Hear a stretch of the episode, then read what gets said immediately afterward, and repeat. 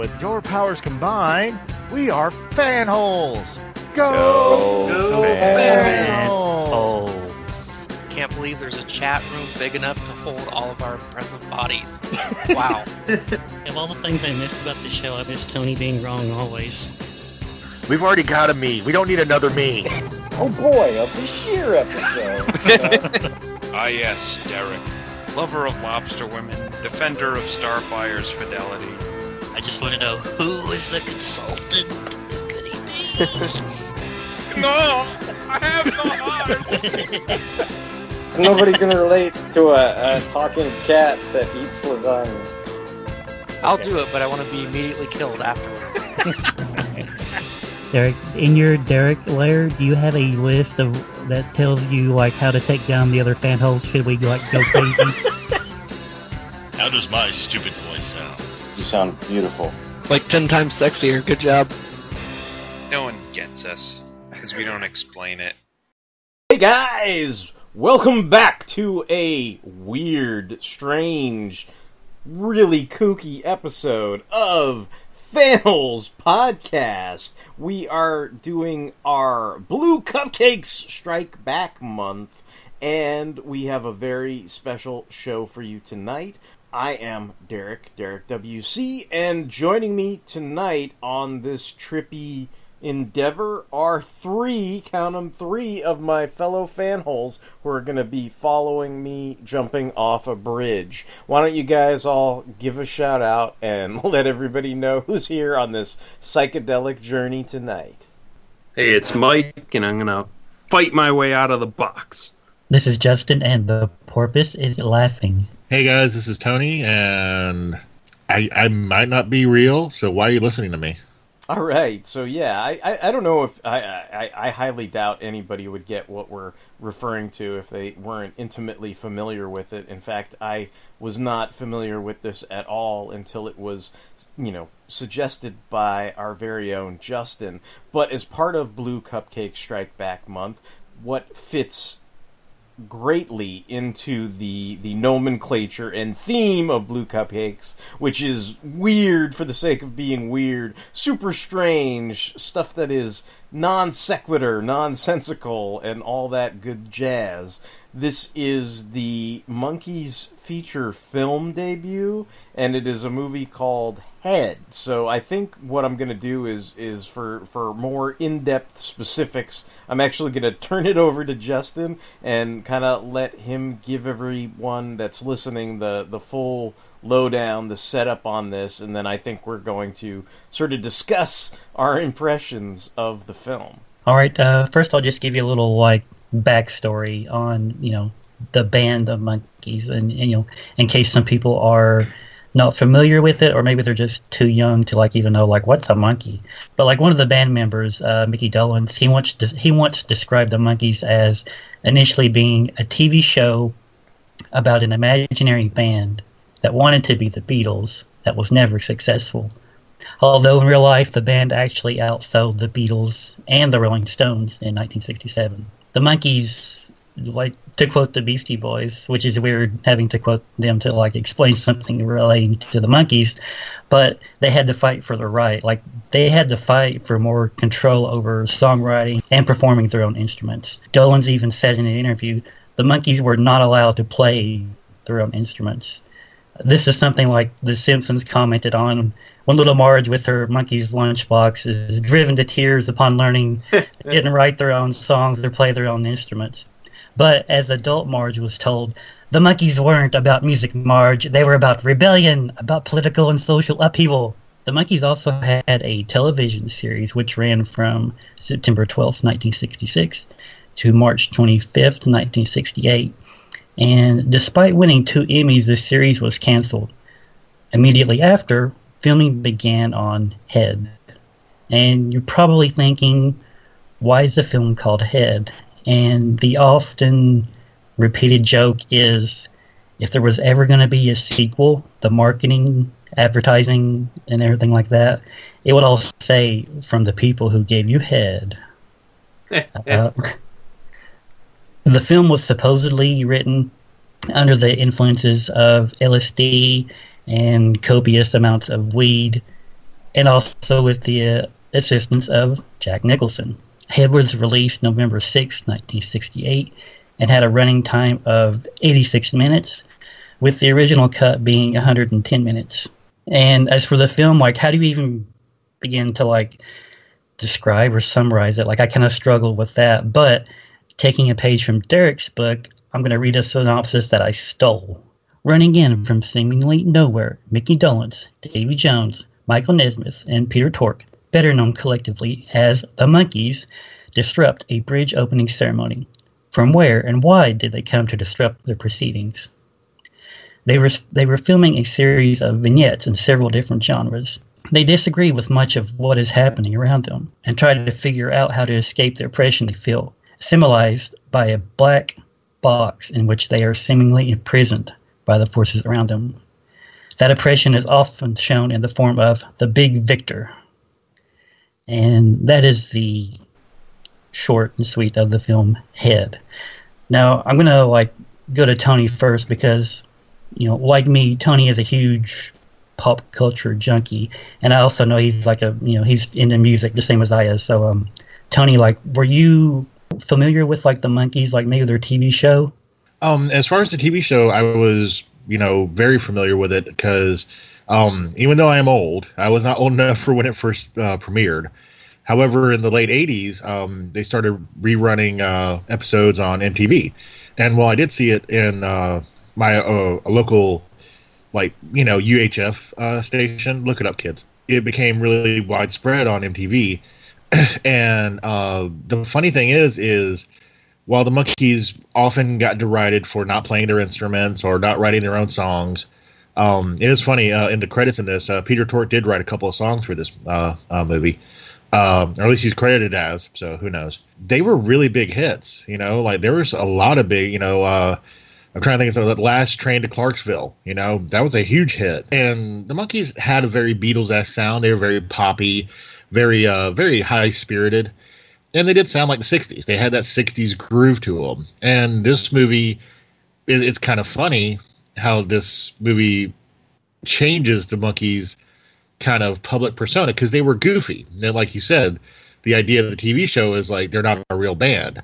And this is it's almost like the best way I can say it is is they feel like they're not being treated like real people. There's a couple of lines where they say, you know, I'll, I'll you know, I'll, if people keep saying we're plastic, I'll show them how we do the magic. Stuff like that is like they they were definitely tired of, you know, the the the vitriol they got despite being successful. You know, they they hated that that like they were thought of as being talentless hacks. So that this was interesting because I never saw the movie before. I was familiar with the uh, TV show, but man, this movie is, is is a head trip. I'll give you that. Uh, what about you, Derek? Like, are you familiar with the Monkees or their TV series Yeah, or I, their music? I'm, I'm definitely familiar with the Monkees' music. I I have seen a number of the TV episodes. I think the one that comes immediately to mind is the the one that has Burgess Meredith as the Penguin, just because you know that that was something that probably was something I probably watched. You know, fairly recently, at least in the grand context of things that I sort of have an immediate memory of and everything. But you know, I, I, don't think I'm the type of guy where I was like, oh, I'm gonna get the the Monkees on Blu-ray and and and you know get get head on. I mean, I, I had never heard of this movie till you mentioned it. You know, so it's it's kind of interesting, like the the sort of it, it's got this large legacy, you know, in the sense that like they talk about how if it wasn't for this movie, you know, like I mean, you know, it's it's not like Jack Nicholson wasn't a working actor, but he wasn't well known. And the fact that he helped write this, and then the the people that produced this movie went on to produce Easy Rider, and then you know it's it's it's basically like everything sort of spun out of this. So it's like they they talk about how um, the Monkees would get thanked, you know, in, in retrospect of like, oh, you know, the, the the the money the Monkees made, you know, sort of financed Easy Rider, you know, and that kind of, you know, it, it, for some people, like obviously that that took off, you know, their their career and stuff like that. So that that part of it, like the historical aspect of it, is kind of interesting. I mean, I, I think your struggle to describe the film.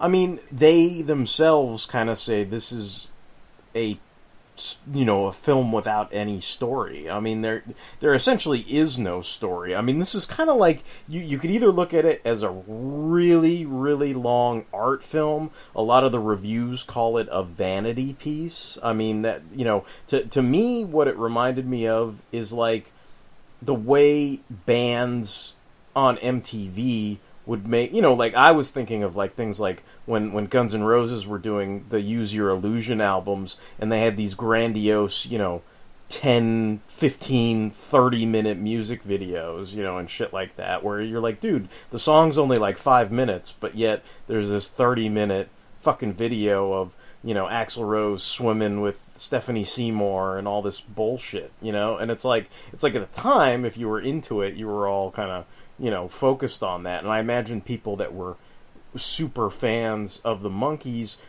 might have been into this, but it sounds like the marketing was was really fucked up for this, where it's like they didn't really advertise it as a Monkees movie, so all these kind of intellectuals and and hoity-toity people came in expecting to see like some kind of highbrow movie. And then when they saw the Monkees were in it they all bolted and the people that would have gone and seen this just on the strength of the Monkees had no idea the Monkees were in it. And also the film seemed to sort of reject the pre-established canned you know th- this this you know facade that was the Monkees right? Like they're they're it's almost like it reminds me of when uh you know there's you know the famous story about John Belushi and how you know one of the funniest skits he did on SNL to a lot of people was the Bumblebee skit and and then when you see you know movies like Wired and all this other stuff, you know you read these interviews and stuff.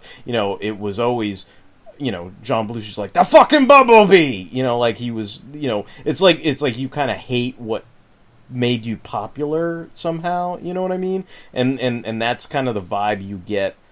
I I think from this movie, and so I felt like the film was just it was a bunch of vignettes. It was a bunch of music videos strung together like non sequitur and you know they were trying to make some kind of theme you know the i guess the centralized theme being that you know which is why it gets referred to as a vanity piece like that they you know the the, the Monkees the, the the real people you know could not escape the personas that they made that made them big and put them on the map. So that's why you know that's that's the joke. They're they're stuck in this box. You know they can't escape the box that they've put themselves in, even though it seems like they desperately want to. I mean, it sounds like there was some some kind of thought that this film was almost made just to torpedo the Monkees. You know, like like that, like that. I, I got that feeling because they, they they really like rip into their personas. Well, it's weird. It's like I, I think you know because I guess it comes out of a time when you know some of those transitions you could argue happened naturally with a group like the Beatles, right? Because they were kind of a poppy band and then transitioned into this kind of you know counterculture, whatever they want to call it, you know. Uh, music and they were more widely accepted whereas the Monkees are like well we can do that too dude. And everybody never really got on the bus for this one. You know like it, it didn't happen for them you know? Like this you know i mean arguably this film killed the Monkees. But i guess arguably a lot of people thought the Monkees weren't going to last much longer after this film anyway. It, it kind of reminds me of comic books in a way where it's like it, it, it's kind of like how people are always arguing over you know what would make comics sell more what would be better you know and and you've got this notion that you know what originally worked might not have been working but at the same time as opposed to going with the tried and true of what worked for say the Monkees or comic books the the the alternative was no we're just going to force this kind of you know anti-war you know hippy dippy fucking bullshit down your throat and all this kind of uh you know esoteric kind of you know Zen bullshit. yeah like just just this kind of you know you know essentially you know as justin was saying like they yeah i mean you know it's it's like the kind of joke of oh you mean somebody smoked weed when they wrote quote unquote wrote this. Like it's like, well, no shit, you know. Like it's like one of these. things, It's like you mean this was created? Yeah, it was like, you're like "Really?" the- this was created under the auspices of LSD. It's like w- color me surprised, you know. Like like it's, it's like one of those things where it's like First fucking five minutes tells you that. you know it's it's I had no idea. yeah and you know so it's just you know in that in that sense like for me like it's like i think i really tried to focus on this movie but i i, I gotta be honest like after a while my focus really waned after maybe the the 30 or 40 minute mark because it, it just it, it- the movie just bounces like all over the place. And and you know i guess there's something to be said of if you were in the midst of the whole monkey craze that potentially this movie might have held uh, more weight with you if you if you were trying to hyper analyze it and everything because it seems like you know I don't know it's funny I, I hear people name dropped where they're like oh yeah Edgar Wright loves this movie you know Quentin Tarantino loves this movie and it's just kind of like okay whatever like I, I suppose it's one of those things where you know that, that maybe it's hip and cool to like you know kind of say you you you dug it. I mean you know for me like it, it's like if you take this eh, you i mean i guess you can't take it at face value right? You have to look at it as this proto mtv music video that doesn't make a whole shitload of sense but this is like an 80 fucking minute like 20 music videos strung together. And and you know it, it's kind of like like when you w- watch those uh you know those those those 20 minute Michael Jackson music videos where you're just kind of like oh Michael Jackson's to like talk and say some shit before he does his song first? Uh, okay you know and you get shit like Captain EO or you know bad or or, or, or what have you you know where, where there's that extra stuff. And it's like you got to be honest with yourself. Like did you really care about that extra shit? Like not really. You just you just wanted to hear the fucking song right? And and I kind of feel like there, there there's something to that. Like like you, you the Monkees may think that it's really important for them to have to say what they need to say about themselves but th- I think that's why it gets referred to as a vanity project because you you kind of you, kind of stop and go well does anybody else really care about what you guys have to say whether it's about yourself or or you know war or you know the, the Hollywood studio system or or any of this kind of stuff. It's like I mean, you know, there's there's there's interesting kind of moments like like I, I kind of like that moment where you know they're they're on the set and and it's it's like a studio western basically and you know some of them are dressed up like union soldiers and some of them are you know dressed up like like uh, you know kind of like you know uh, wagon train and all that kind of shit and eventually he just stops giving a shit. yeah, yeah. Well, because it's like it's, it, it, it's basically like you know Mickey Dolenz is like, all right, I've had it with this fake shit, and he actually literally like rips through the fucking backdrop, Yeah. you know, and it's like it's like y- Yeah. you know what cracked me up about that was I was kind of like if it was CGI. I, I think I would have thought the whole thing was fake, but for some reason, because it's a real painted backdrop, like I, I don't know why, but to me that that is kind of shocking. Where somebody just you know y y like it, it- it's like you're you're literally you're literally breaking you know not not necessarily the fourth wall but like it, it's like you're literally breaking your your backdrop. It's like it'd be like captain kirk going through one of those matte paintings you know in star trek. And it's like the whole time you know in your mental head you're like oh captain kirk's on you know Ceti Alpha 5 or whatever fucking planet it is. And then all of a sudden william shatner just busts through it and you realize oh wait no they're on a studio at desilu they're at Desilu. You know, and it kind of it kind of really snaps you out of the whole thing, and that's that's the kind of stuff that goes on in this film. There's like a lot of weird whiplash and stuff. I mean, I, I wrote a bunch of notes about you know what was going on, but I don't want to Uh, I, I don't want to sort of uh, monopolize you know all the talking and everything. Right, people want to say their own piece. All right, before before we get further into the film, I want to like go to Mike. Uh, just like Mike, are you familiar with the Monkees before this? I knew of them. I think, honestly, I think the only significant encounter I had with the Monkees, like aside from this, is that joke from The Simpsons you mentioned, where you know Marge is like, you know, made fun of at at school because they're like, you know, the you know the Monkees aren't even, you know, they don't even sing their own music, and she's like, no. Like, uh, like I, I, I'm honest. I'll be honest. Like, I'm, I'm, I'm far behind behind the curve on this than like you guys. So, I mean, that's really the only encounter I've had with them. Like, aside from like generally hearing about them. All right, so I want to ask you first, like, what did you think of the film? Like, did you, you know, kind of like, did you feel like Brian after Tony made him watch like three hours of wrestling? Like, did you want to like strangle me for making you watch this? Uh, I mean, like I, I can I can totally get what Derek said. Like I was kind of like drifting off, and I like I think like sometimes during like the songs and stuff, I'd listen to like maybe a minute of the song, and then I'd be like, okay, I'm skipping ahead. Like when's the next like you know talkie scene or whatever, and like I'd go forward a little.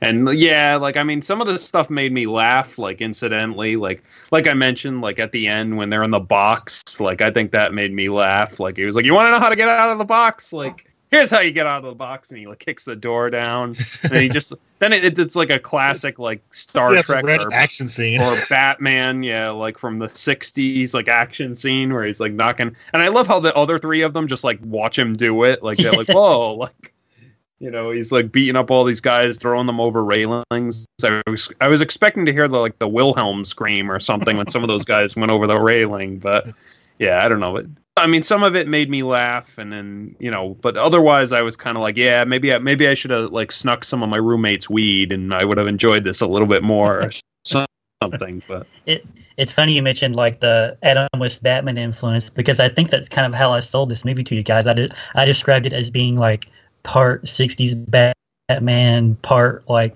2001: A Space Odyssey. Two great tastes to go great Yeah. together. definitely, I can definitely see that. Yep. What, what what about you, Tony? Like, were you like captivated by the movie, or were you just like, I don't know what the hell's going on?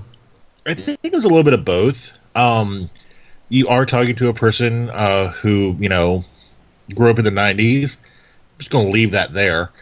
Uh, take that for what you will, as far as my past. But I did grow up watching things like Pink Floyd The Wall, and you know, you know Tommy, you know the the the pinball fucking wizard movie from the Who.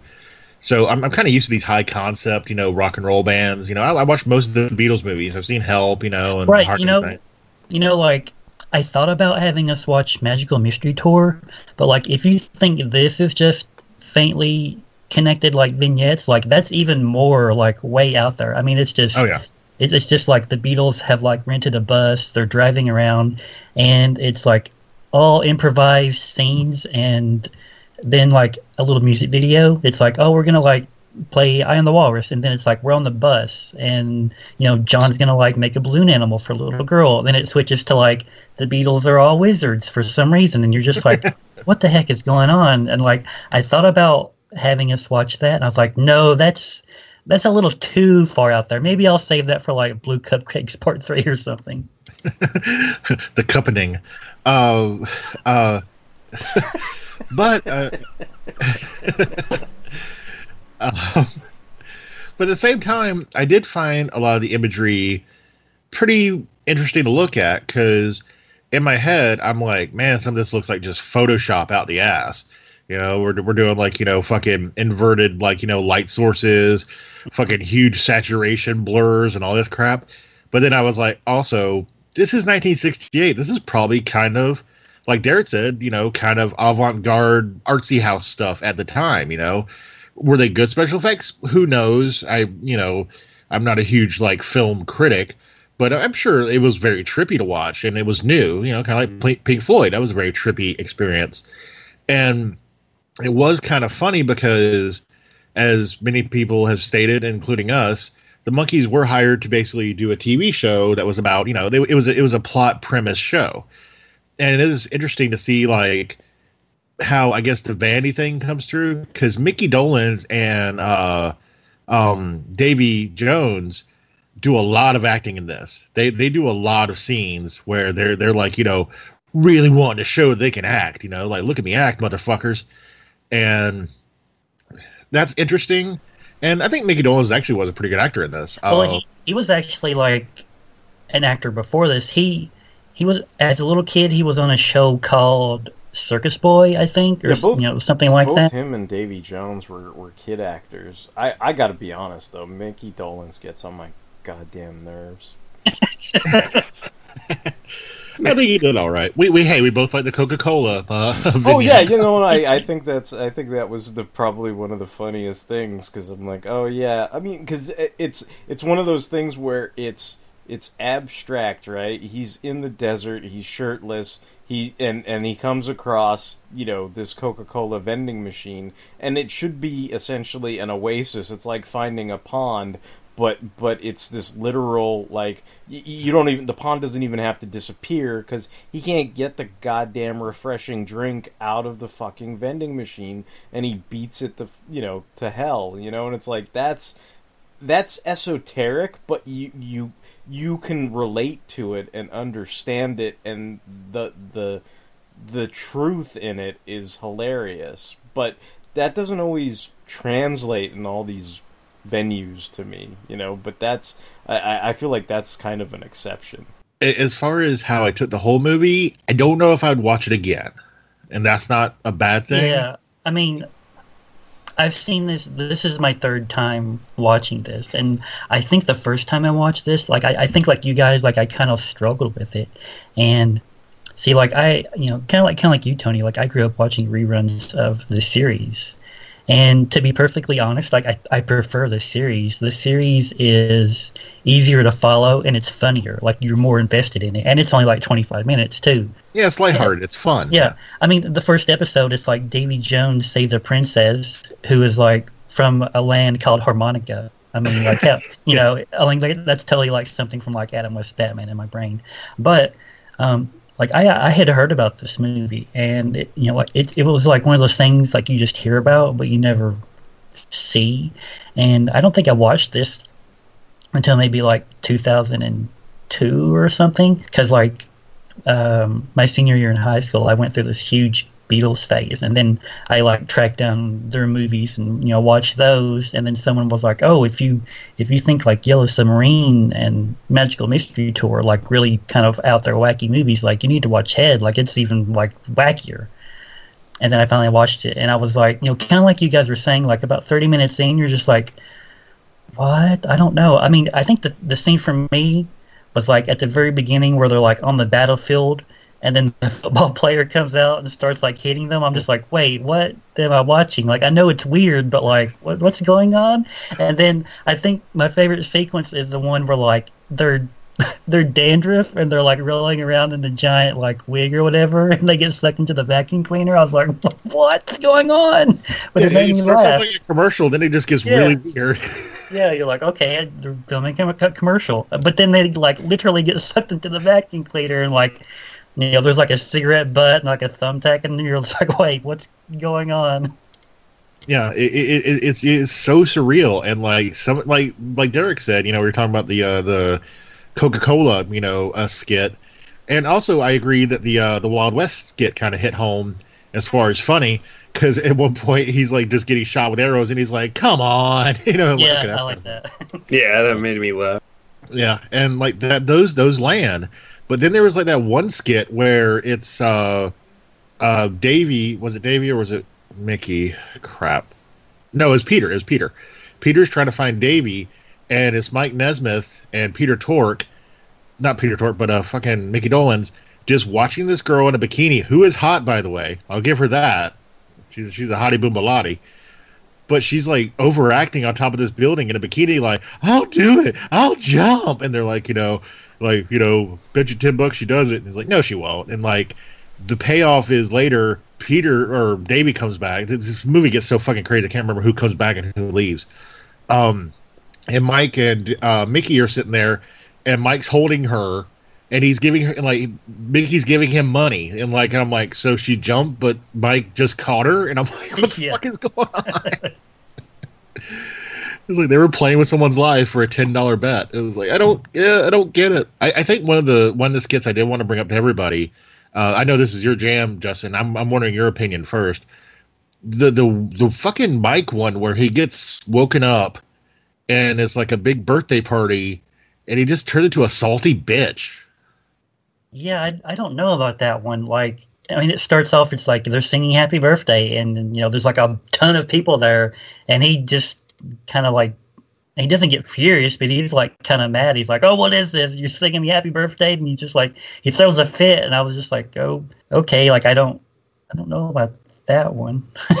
Yeah, and like the whole like the like the big you know zinger joke is, is like, and I mean the same thing for Christmas, and everybody's like, and I'm just See, like, like, that that I identify with because you know I don't like that holiday. But like the rest of it, where he's just throwing a fit about his birthday party, I'm just like, I don't know. Maybe that's just like a personal, you know, thing for him. I don't know.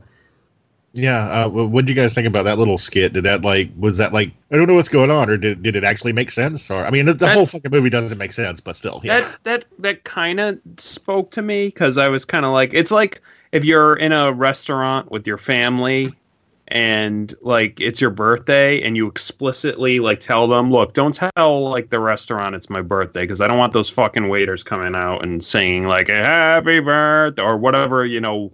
When, when it used to be like they couldn't use the birthday song, they'd like make Birthday, up one where it'd be like, birthday, fuck yeah, you in the ass. birthday, Birthday, birthday, birthday, birthday. you in the ass, and, and here's some cake, so fuck you. Yeah, You know. yeah, but whatever. But like, but you tell them not to do it, and then you they do it anyway, and you're just like, ugh, like I, I I'm gonna murder these people, like or whatever. And like, I kind of like I, I identify with that, where he's like, you know, did you guys ever think like.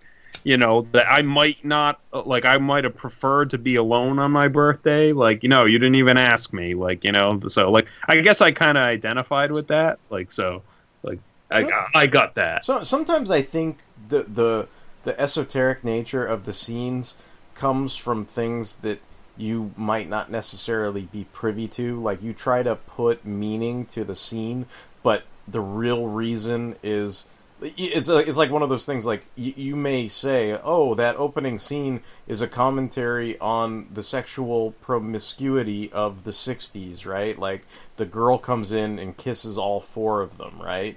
And it's supposed to be this in-depth commentary but you know what? It may just be the Monkees are like hey can we just get a scene where we all kiss like a hot chick please?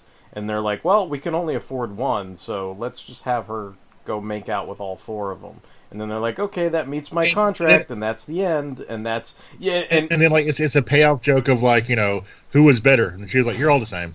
you're all average, you know, like or whatever, whatever she says, right? But but like that that's the thing though. It's like it's like you know who knows, you know, like like is that just because they wanted to have a bunch of cameos? You know, is that is that the whole you know when they're in the diner and and uh, um, I'm trying to think when they're in the diner and Peter Tork punches out the waitress, the man dressed in drag as the waitress or whatever. It's like, is the reason for that scene because it's some metatextual commentary on stuff about violence and violence against women or violence against transgender whatever people or whatever, or is it just they want to have a scene where Jack Nicholson and and and you know all, uh, Peter Fonda and all these people can be in the background. Frank Zappa. Yeah, and, and just kind of have a have a day, you know, where they're like, oh, cool, this is the day where everybody gets to like, you know, do LSD on the set and and make out with chicks and snort coke and do whatever, and it's like that's just an excuse because that's that's part of the slush fund. You know what I mean? Like that was party day, and they just made up the fucking thing about punching the waitress so that everybody could be in that same scene. You know, like that. That's kind of the stuff that I think about when when when the the randomized nature of that kind of stuff comes up. This this did make me go down the rabbit hole as far as one thing though. I was used to Teri Garr being like this like sitcom slash crappy like TV like drama person, and like her fucking acting career goes down the rabbit hole. She's been in a lot of weird shit.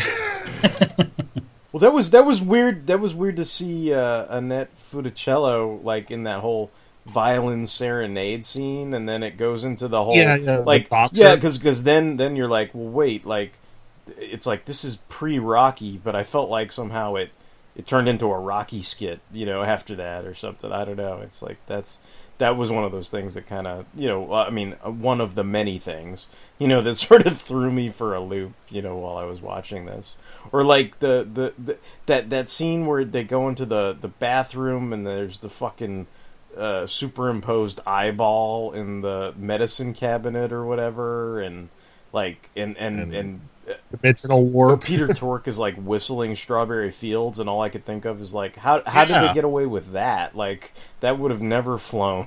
You know, like they would have had to pay the Beatles. You know, like so I don't know.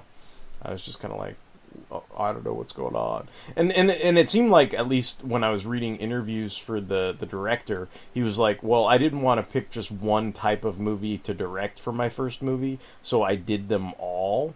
And it's kind of like one of those things where where it's like, oh, so he did, you know, he did a he did a Waterworld movie, he did a a military movie, he did uh, a western movie, he did a horror movie where they're running through with the cobwebs and the eyeball and the skeletons and you know, he did a he did a, a freaking porn movie cuz cuz it's like the the four way with the freaking Monkees in the beginning, you know, like all or, or yeah, yeah, or or or political, you know, social commentary movie, you know, so it's like it, it's like there's all these different sort of threads going through this and uh, you know obviously they didn't they- did not pick a, a, a- solid theme other than you know i guess the Monkees or whatever but I think one of the things that really comes up a lot, and I did mention this earlier, is like there, there's many references to what Justin was saying that this was a fake band, that they're not really, you know, really for reals.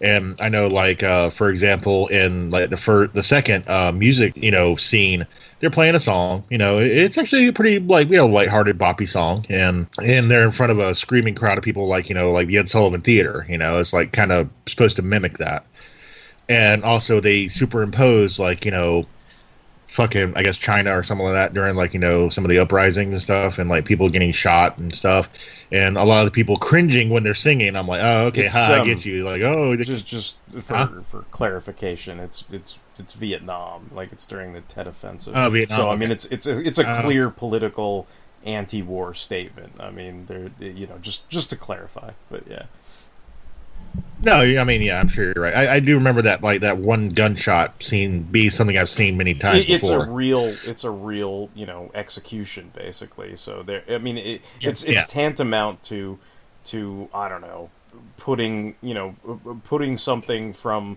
you know like when they put clips of, of T- hitler Tiananmen Square or, or or whatever you know it, it's tantamount to putting some some real pertinent historical moment that was captured on camera in your movie for for I don't know psychedelic effect for I don't know like like that kind of stuff. Like if I stop and think about it like that's the kind of stuff that y- usually ends up pissing me off you know? Like cuz it's like one of those things where you're like well you know even even the scene as absurd as it is where he runs into the football player and steals his helmet and all that other stuff cuz the way they cut back and forth it's they're in the war zone but then they're in the quote unquote war zone of being the Monkees and being sort of in the midst of their fandom.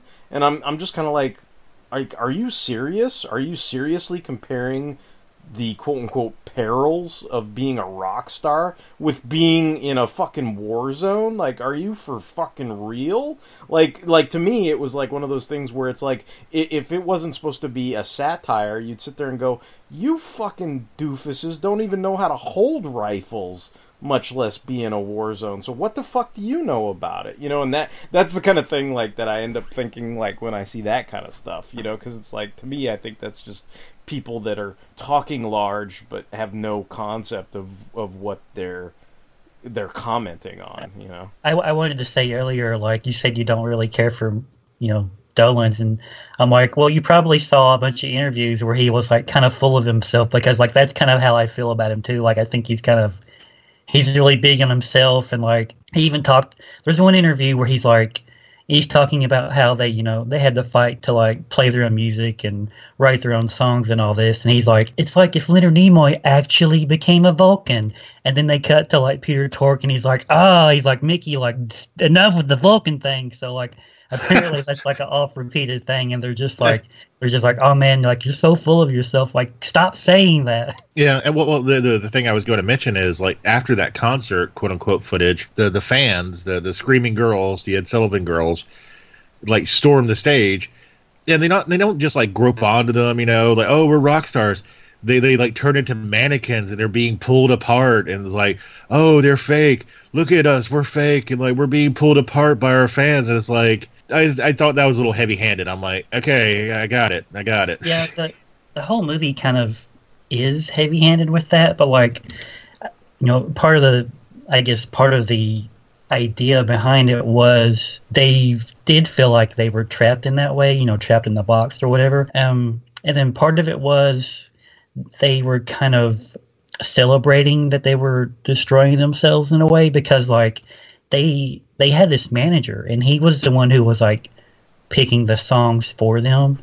You know, and they was, like, was, "Oh, he, was he like Big Vic in the movie more or less? now the big Victor, well, like that was supposed to be like you know their label, like Victor RCA, and that's like. Ah, you know, okay, cool. Okay, yeah. gotcha. But anyway, they had like this music producer, and he he basically had the absolute say so. He's like, okay, you're gonna do, you know, I'm a believer, and you're gonna record it, and you're gonna like it, and then they eventually managed to wrestle control away from him. Like the TV producers had some kind of say so in all this. The producers sided with the Monkees, and they fired that guy. And then once they fired him, that's when things kind of like started to take a downward turn. Like their singles weren't as good and they weren't selling as many records. And they started like playing their own instruments, like all four of them. And then they kind of realized, oh, this is hard. like they even say that in an interview. They're like, it took us six weeks to make an album. I think it was Headquarters. And they were like, you know, a professional artist could have did this in like maybe two weeks or something. You know, he's like, you know, we we kind of like overestimated ourselves. You know, like we thought we had this, but we didn't have it. And So they, they are- kind of bought into their own hype. Yeah, they, they they kind of did, and I think that's why there's a lot of like, you know, heavy-handed stuff into this. Well, if you if you go into the if you go into the stupid analogy, everybody wants uh, Mickey Dolenz to drop. They, they all thought they could do the Vulcan nerve pinch or whatever, and then they Yeah. they're sitting there trying to like pinch some guy's fucking neck, and they're like, "Why isn't this guy falling over? I don't get it." You know, like, and it's like, "Cause you're not the fucking Vulcan, right? Like that was." That was all a fucking illusion. It was a sham. Like somebody, it's like Roddenberry and all these other guys made the Vul- Vulcan nerve pinch work. It's like it's really the guy on the other end of the fucking pinch that sells the Vulcan nerve pinch, not you. You know, like the, the, it's like those are the things that people Yeah. kind of miss out on. I think. Well, and, and like you were saying, like uh, Derek was saying this, or or Justin both have said this. It was almost seen like as a bandy project for some for some of the uh, skits, and, and like one of the ones that sticks out really big is like I could see that really bad is when Davy Jones is doing his little song and dance number, and he he's dancing his heart out. He's like giving it all. He's doing the WB frog, hello my baby, hello my, you know, and he's singing, and, and it's actually a jaunty tune. I actually kind of enjoyed it. It was like a weird break. But I mean, like the first thing I thought is like a lot of people had given had given Davy Jones shit for not being a good dancer. He's supposed to be a song and dance guy, and he's like, "Bitches, I'll show you I can dance." It's weird because Peter Peter Tork is always saying in interviews, it seems like like he would have preferred them to escape the box by the end of the movie, like like that he wanted some kind of positive message, like that they would have gotten out of the box and it would have been a quote unquote happy It was a downer ending. Yeah. You know, no, well, you know, you know what's weird to me though? It's like it's like I, I think it's kind of a catch twenty two because if you look at the the metaphor as being the Monkees' career, right? If they stay in the box, even if they wrest control of that box, like Justin explained, they die in that box, like you know, metaphorically speaking, True. right? The, mon- Which they the did. Monkees did literally die, right? Whether they made this movie or whether they ignored the producer who basically made them, right? They they died on the strength of what happened with that. If they escaped the box, like if this movie somehow gave them their own thing, right? And they got to do whatever they wanted to do, which seems like they did have some control vested back, right? Well, that wasn't what the public really wanted, right? Like they wanted the Monkees that were, you know, these these pre-canned, you know, uh, creations. You know, they they uh, uh, just to put it in in simple terms that everybody would understand. I love fake tits. A lot of people don't like fake tits. They go, "Ew, tits are fake. Like those aren't real." Guess what? I like them. They're really cool, you know. Like, and it's like one of those things where I think the mass public was like, we wanted the the fake tits Monkees, and then when they didn't get them, when when the people are like, I can't believe I have to put this poisonous silicone in my chest. Like this is so wrong. I'm going to take it out and I'm going to do my own thing. And then when the public turns against them and goes, "Oh well, you weren't as hot as I thought you were without those big fake tits." Then all of a sudden it's like, "Oh well, why didn't we get out of the box?" You know, and it's kind of like I don't know. Like it, to me, it seems like they, you know, they they had their time, but I think after that, you know, it's like eh, everything else. You know, it was it was sort of a fleeting thing. You know, they they were the success story they were for a, a, a multitude of factors, and once they started pulling out those factors like a, a Jenga piece, you know, eventually the building sort of fell apart. You know, and I, I don't think whether they were in control of it or or somebody else was in control of it. I don't I don't know that that would have necessarily somehow had a happy ending either way. You know. They, they they wanted to be like you know I guess by this movie they actually thought they could be the Beatles because they were really popular, but they didn't realize that like at best they're maybe Boy George and the Culture Club. I, I feel like you know Brad Pitt in the movie Seven. I'm just like, oh come on, what's in the box? the, one of the things I do like about the movie, and this is kind of a weird thing, but like, I like that it ends at the beginning, and they even kind of like It is kind of a Pulp Fiction-y kind of like full circle thing, yeah. they even kind of mention that near the beginning. You know, there's a scene where they're kind of kind of talking, and the screen is filled with little TV screens, and they even say like, when you arrive at the end, it may resemble the beginning. And then when they actually get there, you know, you see them like, you know, Dolenz runs through the little like ribbon that's going to be cut, and they jump off the bridge again. Like uh, that. That's something I've always liked, and I've kind of I've snuck that into like a few episodes of this show that I've edited. Like there's a couple episodes like they you know when you get to like the stinger at the end that'll like lead you right back to the beginning of the episode just the way that I've you know did that like I guess I guess that's my own little like you know Quentin Tarantino like I like this movie you know a little pretentious Well, well, well. To be fair though, like I, I was going to mention that too, Justin. when they're doing their like little kind of like you know, hey, we're the Monkees, you know, like kind of updated version of their their theme song. Um, all the TV screens are actually like the the cutaways to each of the the the song numbers or the the vignettes in the movie. It's like every single one. Because like the the scene would come up and I'm like, oh, that was on the TV screen. That was like the first scene of that that vignette. And I'm like, oh, okay. And I thought that was clever. Maybe maybe you know clever for cleverness sake, but I I would have thought of it. So.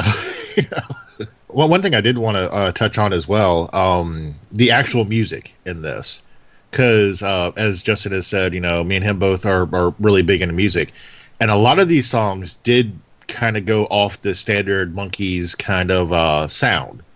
this is you know like i said this is the point where they were definitely writing their own songs. Like i think the the song i'm a believer like i think that like that was actually written by neil diamond. Like he never performed it but he wrote it and then the producer was like you're gonna do the song and then you know peter tork's like i hate this i hate this bubblegum pop like we're gonna do our own thing but Yeah. in the film it's totally the songs are totally not that bubblegum pop. I mean, you have m- my favorite song, to be honest, is the one you hear at the beginning, the Porpoise song. Like, I love that song. And then the other one I like is Circle Sky. And then the other songs I'm just kind of like, eh, I kind of feel iffy about. They're like, some of them are okay, and then some of them are just really kind of forgettable. I, I think it's kind of telling that Mike wanted to fast forward through the majority of the songs. Like, 'cause- 'cause Yeah, think- not really my kind of music. Well, no, no, no. I mean. I'm not even. I'm not even saying that as a judgment against you personally. I'm. I'm more saying that as a judgment against for the time against for no, that music. I'm just saying more of a judgment against the songs themselves. I mean, if they were if they were the least bit compelling, and you know, despite any kind of strangeness about the film and the backdrop in general, like I, I you know, I see what Justin's saying about the Porpoise song because it it it has a repeat, you know, it repeats in the film, so there is sort of like a callback to the beginning and the end, and and kind of how you know that that that's something that Justin seemed to key in on, where you know it's it it's becomes this repetitive cycle, this loop, you know, and that that's you know conceivably, if you want to get all you know metaphysical and and hinky dinky about it, I mean, there's a point to that where the the Monkees are trying to say that they're stuck in this loop of being this fake pop band and they can't escape, and and you know there is some sort of you know deeper meaning behind that and a through line, but you know irregardless or regardless of all that, you know, kind of nonsense. It's like the song itself, like you know that I think that's probably one of the better songs, you know, in the film at least. Whereas the other ones are, I you know like I I kind of like Mike. I I didn't fast forward through any of them, but I mean I I, I certainly lost focus unless there was something else that I keyed in on. You know, whether it's like did, Tony. Did you kind of like the David Jones song a dance number? Eh, I mean, I don't. You know, it's like the, the the stuff that I. I mean, to me, it was like it was like I I would look at like some of the visuals sometimes. You know, especially like what you're Yeah, saying, like yeah. where you're like, oh look, there's a there's a really beautiful woman. You know. Belly dancing in the background or whatever, you know, like though it's like that might have gotten my attention, but I don't, I don't, I don't think like it had anything to do with, you know, the music or anything. a lot of the tracks would have been really good background incidental music, but as standing on their own, it's just like, all right, Yeah, and I, I think it's very telling that the soundtrack for this film like was not a big success. Like, I think I think Porpoise Song was like their first single that was not like a top thirty song. Like, I think it was only like somewhere in maybe like you know sixties, like as far as like you know chart you know status or whatever. Well, so which like was which was terrible for them for that you know for that being their first like this is us song. Yeah, Yeah, I mean, especially for like a popular band, it's like their previous albums all went to number one. Most of their singles were like number one or number two, and you know, like I said at the beginning, like in 1967, they outsold the Beatles and the Stones, and then they put out the soundtrack for Head, and it's a disaster, and the movie's regarded as a disaster, at least the at the mo- the time, movie- for financially. The movie didn't. it made money. The movie didn't make any money. Like, Yeah. I thought it made some. I thought. Well, yeah, like Oh, okay. in terms of well, we'll think of it this way though. Like people argue now over whether what the formula is. Like supposedly it's two and a half times what the budget is today. But even Yeah, yeah. but it even wasn't a blockbuster, but I thought it made. money. no, yeah. no, no, it didn't. I mean, it, it, it like that's the whole point. It cost like I think eight hundred thousand dollars to make this movie, right?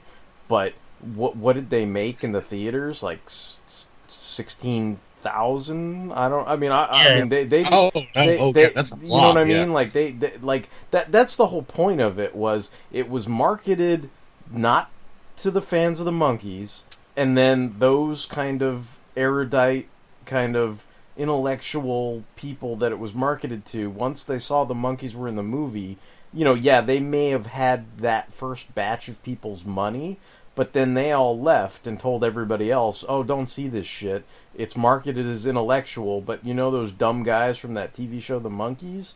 Like they're this is a movie about them." And then so none of those people came and watched the movie after that, and none of the Monkees people that were legitimately fans like knew to go watch it cuz I think I think like the commercials or the posters were just like, you know, some guy, you know, some guy's face and the head and written on the you, you know it was all esoteric fucking crap that you know nobody nobody knew what it was you know so i don't know Like the like clever joke if there was a sequel, you know, from the well, not sequel, but another movie. that well the, i think i think the idea was if they That's a terrible title. if, Head. if, if they went to make easy rider they would have said from from the producers who brought you you know or from the producers who gave you head or whatever you know like and that would have been the gag but it's like this movie did so horribly they didn't even use that gag because they didn't want anybody to know they were the people who made this they, fucking they want to associate with it. yeah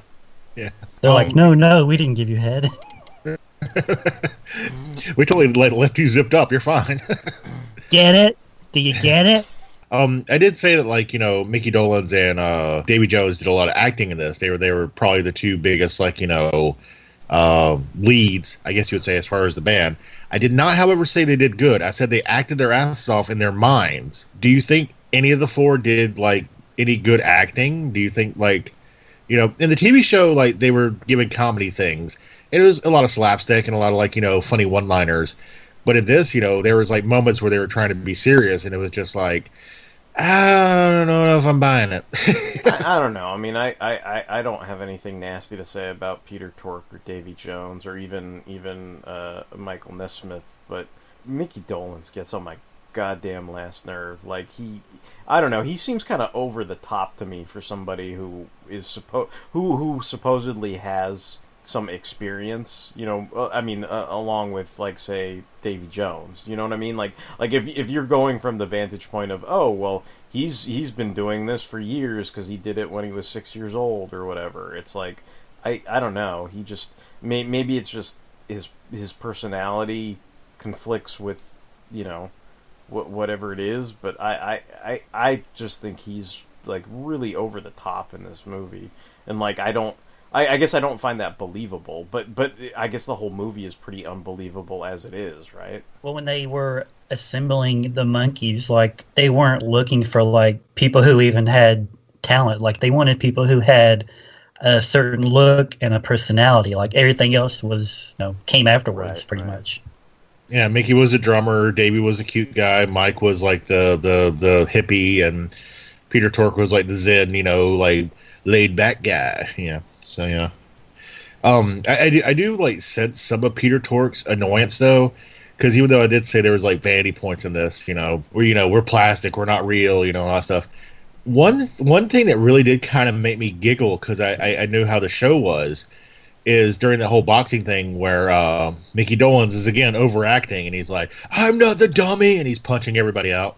He even punches a girl, which I thought was kind of funny, just because of the how it's set up is like this hot like you know gun mall for for this like you know shady uh, uh, underworld boss who's played by Mike Nesmith, and he's like walking with her and he like turns around and punches her. I'm like, okay, that's kind of funny. Peter Tork arrives in front of him, and he's like, Mickey, I'm always the dummy. You know that. He's like, oh yeah, you are the dummy. And I'm like, I thought that was a kind of a cool meta joke. I thought that was funny because that was Peter Tork's role in the TV show. He was always the stupid one. I gotta say again, like you know, if you're at all curious about this film, like I would kind of say watch the series a little bit instead, maybe, like because this is not this is not something you just want to like dive into. Like I would, uh, to be honest, like I would like rather watch the series because, like I said, it's more entertaining and it's definitely funnier. Yeah, I, I feel bad for Mike going in cold because not only is this really weird, but there are, like I said, there's a lot of in jokes with the TV show, and I'm sure Mike was like, you know, even more what the fuck than we were. Yeah, like I really had no context for anything that was an inside joke or a reference or anything. I just, you know, figured it was like you like you guys said, like an LSD inspired like trip or whatever. So Like the talking cow that says, "Monkees is the craziest peoples." What's Uh, that was awesome. That- you, you, you- it's like it's like, dude, what is that? Like the live action bat cow, like right there. that's what I was gonna say. It's like Bruce Wayne and Damian is the craziest people. One, one thing I did want to bring up, I, I did feel the ending was also rushed. And when I say rushed, I don't just mean like because of filming. They literally just, for some reason, despite this supposed supposed to be like you know a head trippy serious film, they do like a, a sped up Benny Hill thing at the end. And I'm like, what the fuck is this? and that just like really again, it, this movie. I think the biggest problem with it is it breaks so many you know, uh, moments where you're like, okay, I'm getting into this. This is kind of cool. I like Davy Jones, like being kind of cool, kick ass. He, he did remind me a lot of Chekov. Who would have figured? You know, he's like fighting people on the stairway and stuff. I'm, oh, that's kind of cool. And like the Monkees are going to break out. And then we have this like really silly, like you know, you know, did did did did did you know, breaking bottles people's over people's heads and like everybody moving really fast and like running away. And I'm just like, oh, this is it. It, it is. I don't want to say it's a tough watch, but it's like you, you you don't just know what's not going on because of the visuals.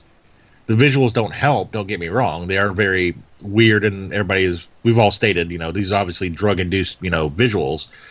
But even the regular visuals don't tie together really well to a narrative. It's just like, okay, football player in World War One, and uh, I don't I don't know what's going on. I, I know what's going on. It's because it has already begun.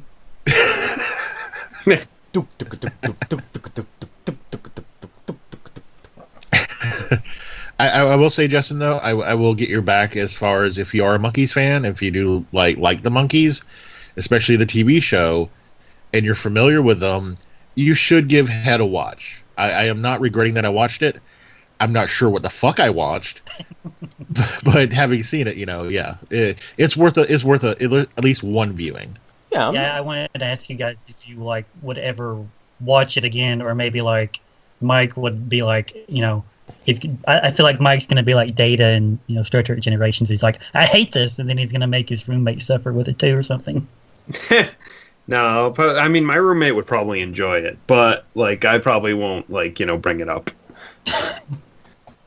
I mean, I'm not. I'm not upset that I watched it or anything. I think. I think if I did, Yeah, if- I'm glad I saw it at I, least. I think if. I did watch it again, like, eh, because I'm pretty sure there's a Criterion edition. I mean, I, I'd be curious to hear this with maybe commentary or something from people that were involved or something like that. You know, just just to for giggles to hear what they have to say about stuff. You know, because maybe there'd be some additional insight. You know, into to whatever the process or, or whatever was on people's minds at the time and things like that. But I, I, I don't, you know, I like, kind of like what you're saying. I mean, it'd probably be much more fun if you're if you're operating out of a sense of nostalgia. You you'd more than likely want to watch the TV series. This is this is you know, I mean, it, you know, I hate to say it, but this is a bonus feature.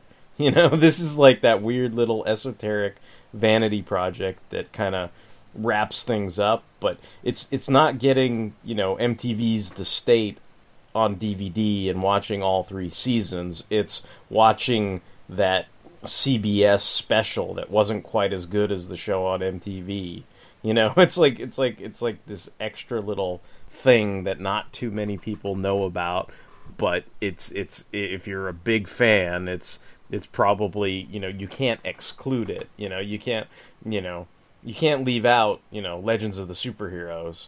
You know, it's like you, you sort of if you're going to do an Adam West Batman binge watch, you know, you gotta gotta kind of bring up like, oh yeah, there was that kooky TV special. You know, like it's not as good as Return to the it's Batcave. not it's not as good as the '66 TV show, but but it is still officially, you know, Adam It's West there. and Burt Ward as Batman and Robin. You know. I, I kind of like Return to the Batcave. No, I mean, like I said, this isn't. This isn't. I don't think it's bad. I just think it's cluttered and weird. And if you like the Monkees, you'll like seeing them on you know the screen again, especially it's something new if you haven't watched it. And like Derek, if you hate Mickey Dolenz, you at least have something to hate him in again. So that's cool. So should we should we move on now to the standard proper awesome thing of the week? Yes. All right. So, uh, in case people haven't heard Awesome Thing of the Week in a long time, this is a traditional fanhole segment where we ask all the fanholes on the show what is awesome in their world this week. And since this is a standard proper show, even though it's part of the Blue Cupcake Strike Back month, we are going to go through and do a What is Awesome in Your World this week segment. So, I, I'm going to start with Justin because I'm curious. What is awesome in your world this week, Justin? I have three things, but I'll try to be brief about them. My first thing is I've been watching the TV show Halt and Catch Fire, and this is sadly its last season. And actually, as we're recording this, the series finale is airing. But I really like this show.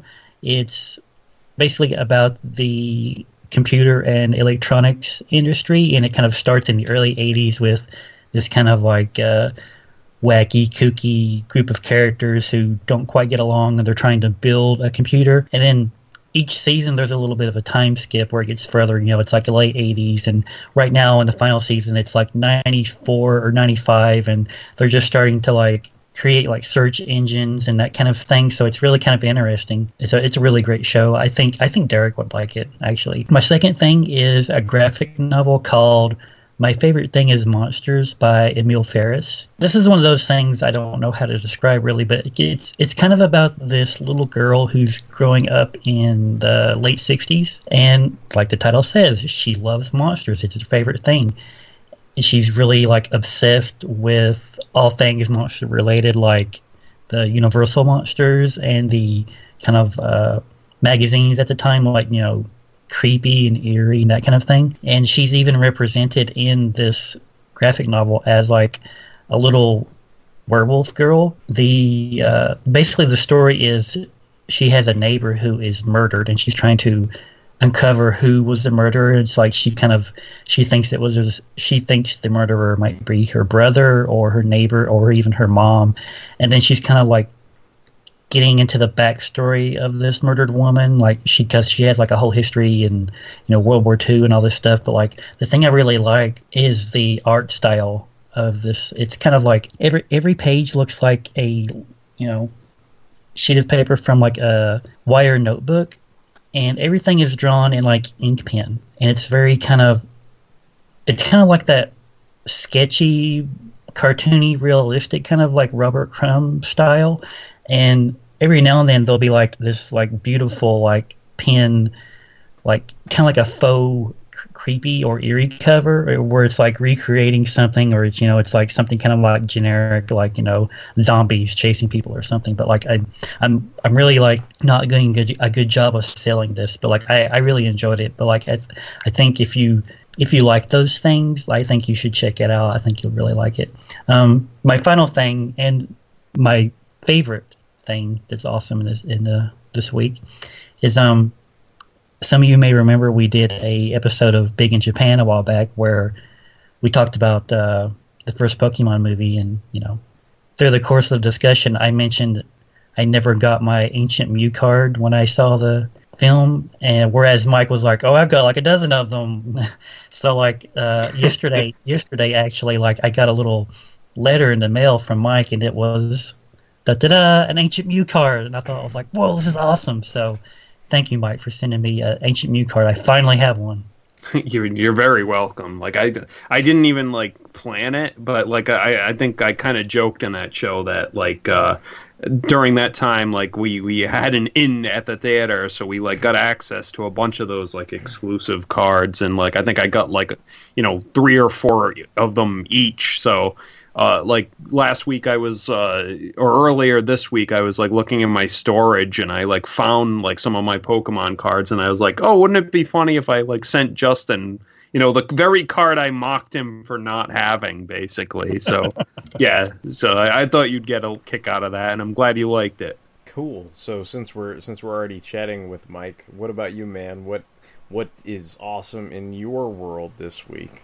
Uh, current, I've got a couple things, uh, or three things actually, and I I know this we're we're recording this extremely early, so like uh, who knows what it'll be like when this actually airs. But I just like to say like Dragon Ball Super has gotten really good like in the last couple months, and like Yeah. as as yeah, I'm sure Justin will agree with this too. Like as we're recording, it's like Goku just had his first squabble, I guess, with Jiren, who you know is has been built up as I don't. I kind of feel like he's almost like supposed to be a Superman like stand-in or something like in the hmm. Dragon Ball universe, where he's this hmm. unbeatable guy and like Goku's like you know strongest enemy or whatever. And yeah, like they just had their first fight, and it like it they were really like hyping this fight up and it was it was like you know everyone was looking forward to it. Like you know japan was looking forward to it. The us was looking forward to it. I think i was laughing with justin last week because like before the episodes aired it was like they i was seeing on youtube all these like pre-game like pre-fight like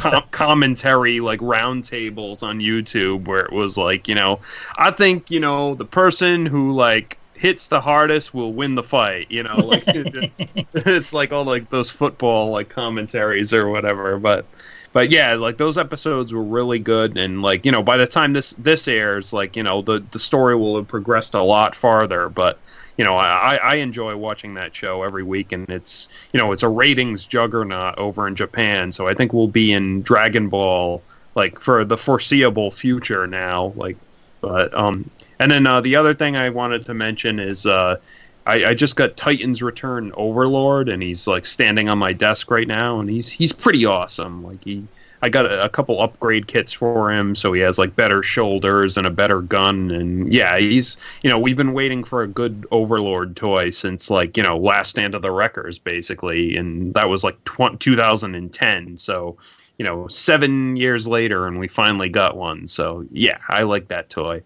And uh, my final thing is um, I'm currently playing Marvel vs. Capcom Infinite, which is like my current fighting game of the of the, of the moment, and like I'm having a lot of fun with it. And uh, you know, when my team is like Hawkeye and Dormammu, and I, sometimes I switch out Dormammu for Hulk, and uh, like I, I just you know I, I like those games, and I, I just hope by the time that this episode airs, they'll have nerfed the fuck out of friggin' Dante because all the stupid idiot like noobs who can only button mash just use Dante because he's got all these freaking baby like auto combos, and I hate you Dante players. Is, is so, Dante like- like, the cable of of this version Yeah, of Marvel vs. yep. Capcom? yeah. N- Exactly. Nemesis is pretty OP too, isn't he? Yeah, Nemesis is pretty powerful, but he's just not like I don't know. Dante, it's like every move he has is like a ten hit combo basically, and then they string like three of these moves together, and you're just pretty much sitting there helpless to do anything for like twenty seconds. Where like where you're like, okay, when's this combo gonna be over so I can fight back? And you're like, oh. man. But like, I, I hope Capcom like does an update and nerfs the hell out of him because he's annoying. But yeah, so and um and the only other thing is like i've also like on my usual friday game night with the guys i've been playing battlefield 1 and like we're having a lot of fun with that game too like it's it's fun uh like uh, being in a giant war zone and you know like i, I enjoy uh, riding in the sidecar of motorcycles and like laughing and being like i'm burt ward like na na na na na na na na na na na and i was like i was like hey shoot the sidecar off and i'll go flying off that cliff or whatever you know but it, it doesn't it can't do that but it would be hilarious if it could so yeah so those are my awesome things for the week Cool. I, I was going to ask you, Mike. Uh, uh, as far as Overlord, did you ever get Overboard? oh what the uh overkill titan Yeah. master no Uh, yeah, uh, I mentioned them to you before. If you ever get a chance, he should be cheap, and it's a more IDW head if you ever want to go for that. So yeah well the only thing is like since he's leader class like his all he has on the back of his titan master is a face like he doesn't have a helmet or anything so like the the standard size titan masters like like overboard has a helmet on his face too doesn't he like he so does, his- so he might be problematic. Yeah, his his face is probably going to look a little smaller or compact in in Overlord's uh, helmet. So yeah, but you know, other he- the the helmet, the face he has now is pretty okay. Like he's got this this sort of a smirk to him, and yeah, but Oh, cool. So my, my secret brother who has Mickey Dolenz beating the hell out of a Coca Cola vending machine. What what is your awesome thing, or maybe you have multiple awesome things in your world this week? Well, I guess I'm I'm secret brothers with Justin and Mike. I have three. Um, it's been a while, guys. We we get to indulge sometimes. Um, my first one is a, a character I thought I would have trouble getting, but lo and behold, sometimes Walmart does come through. Not as cool as Overlord, but I think Mike would attest. Still pretty cool.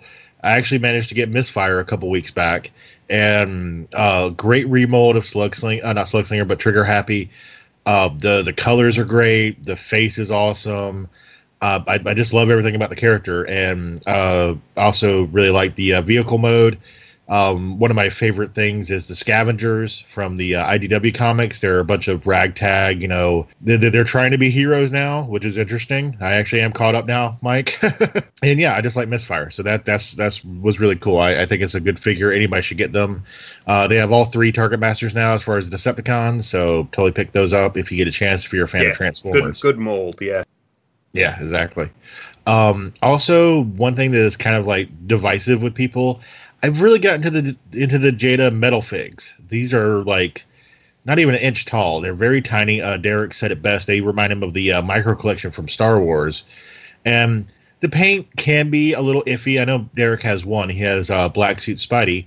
Um, I've actually gotten a couple of these guys, and uh, I was telling Mike there's even some Street Fighter. Uh, you know, well, actually, they have all the uh, original 12 World Warriors from Street Fighter 2, and I like them. I don't know, they're they're- hefty. The paint apps are not like super like clean, but they they're really good. I think. I think they're, if, especially if you kind of go through them and pick the ones that have like the good, you know, uh, line delineation and like they actually keep inside the lines. They're really good um they're just fun i don't know it's, it's it, kind of brings back a kid mentality to me and lastly i i know uh i said this before uh this is my third thing. I was looking forward to the orville and honestly the show is not perfect. I'm not going to be one of those guys who's like oh so much better than everything else on tv but no no it's not. I really enjoy the orville. Uh, it, it's six episodes strong now. It gives me a really strong TNG vibe, and the comedy is not as heavy as people want. But I think that makes the show better. I think if it was like Family Guy in space with fart jokes all the time and just like you know, fucking you know Ed Mercer like punching Bortus in the face and being like you know shut up Bortus, you know that would just be like dumb. That's not a show I want to watch. And the Orville, it really does remind me of TNG, especially the first season where TNG had some hiccups, wasn't always great, but I was interested in the uh, universe and I want to see more. So that makes me happy for like something that's not Star Trek that I think is kind of Star Trek. You know, it's like, yeah, this kind of gives me like nostalgia, but it's also something new. So I, I would definitely recommend at least checking out Orville. It's uh, again not perfect, but if you love Star Trek, I know Justin is is a fan. He's not a huge fan.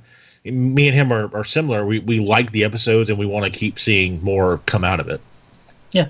So I, I totally feel peer pressured. I was just going to do one awesome thing, but I guess now now now I have to do three. So so uh, uh, about a week ago, so this is kind of uh, bending the time streams and everything. I went down to the uh, SacCon in Sacramento. It's a Comic Con out there. I got Howard Chaykin's autograph on a Blackhawk poster, and it's the poster that is the cover of the first issue of the Prestige format miniseries. If you guys are familiar with his three issue Prestige Blackhawk uh, miniseries, it's actually that first cover where it's got Janos Prohaska on the the front and then there's the American flag in the background and everything. So I I was able to have him you know sign that. Um, he, you know, he obviously wrote and did the art for uh, for that miniseries, and so it was it was pretty cool to get his autograph on that poster. Um, for my second thing, um, I've been kind of into getting the uh, articulated icons figures, mainly because of their potential to be six inch snake eyes and storm shadows.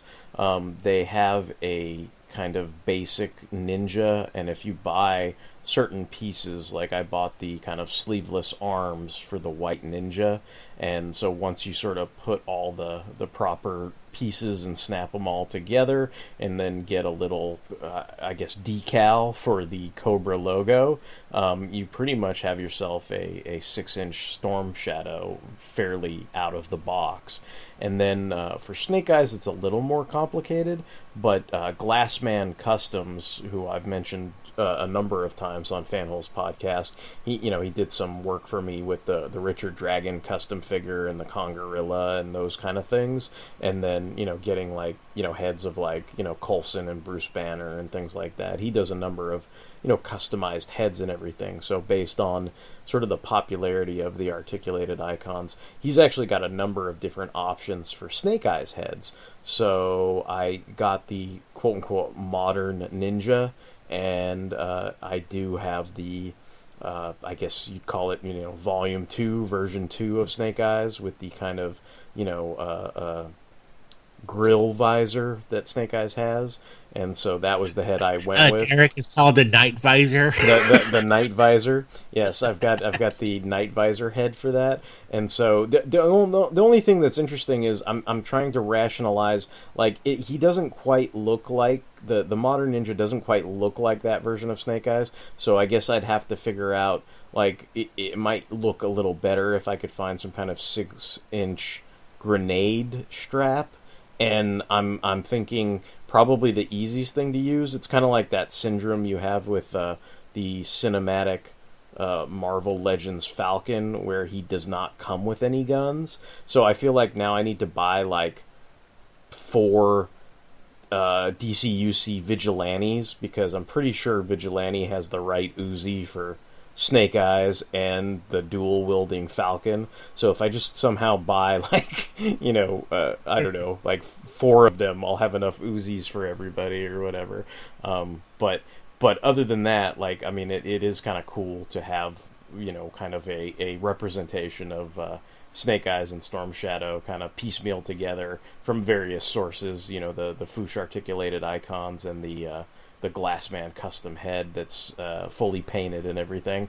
Uh, so so that is my second thing, and then uh, the third and final thing because we're doing this in threes is uh, I, I was recently uh, made a member of the Legion of Super Bloggers. And uh, my official Legion of Super Blogger name is Articulated Lad because I'm going to be doing reviews uh, of the the uh, 12 in or the uh, 12 pack uh, DCUC uh, Legion of Superheroes box set from Mattel because I, I already have those, and then uh, the one of the uh, you know main uh, showrunners of the Legion of Super Bloggers. Uh, they call him Little Russell Burbage. Uh, Russell actually had a number of the DC Direct figures, and so he sent those over to me so I can review them for the site after I'm done with the the 12 pack uh, Mattel set. So you know, hopefully, you know, on a monthly basis, you know, whenever you hear this, the more than likely there will be some reviews up there on the Legion of Super Bloggers. Um, not not just you know mine, but of course there's going to be tons of different stuff regarding the Legion. That that site's been active for a, a really long time now, but there will also be those kind of you know toy reviews and everything like that. So all those things were really awesome um, as far as you know things that are awesome in my world this week, and I enjoyed hearing what everybody else's awesome thing was this week. And uh, I guess you can, you know, if you have any questions, concerns, comments, feedback, if you love the Monkees, if you think Mickey Dolenz is the greatest guy ever and you want to tear him apart like a mannequin and you think I'm a big duty head, you can send your concerns and emails to fanholespodcast at gmail.com. You can, of course, find our shows, including this proper podcast, on fanholespodcast.blogspot.com. We can be streamed on Stitcher Radio. We're on iTunes. We appreciate all the feedback that we receive. We're on all kinds of social media Tumblr, Twitter, Facebook, Instagram. If you liked listening to the proper show. You can, of course, check out all our various spin off shows. We've got Toku Thursdays, Transformers Tuesdays, Mobile Suit Mondays, Sentai Saturdays. We've got Comics Motherfucker, Do You Read Them? We've got Big in Japan, where we talk about anime. And we've got Justice, not entirely like Lightning, a Thunderbolts podcast. So we've got all those different shows for you to check out. And of course, there's always weekly content on the Fanholes podcast. So we hope you consider checking out all those various shows. And, you know, of course, don't stop listening to Blue Cupcakes Month Strikes Back. And uh, yeah, so this is going to be Derek, Derek WC. And them Monkees uh, are the craziest peoples! Signing off. Hey, it's Mike signing off. This is Justin saying goodbye, goodbye, goodbye. And this is Tony saying, Davo, come on. Davey, come on.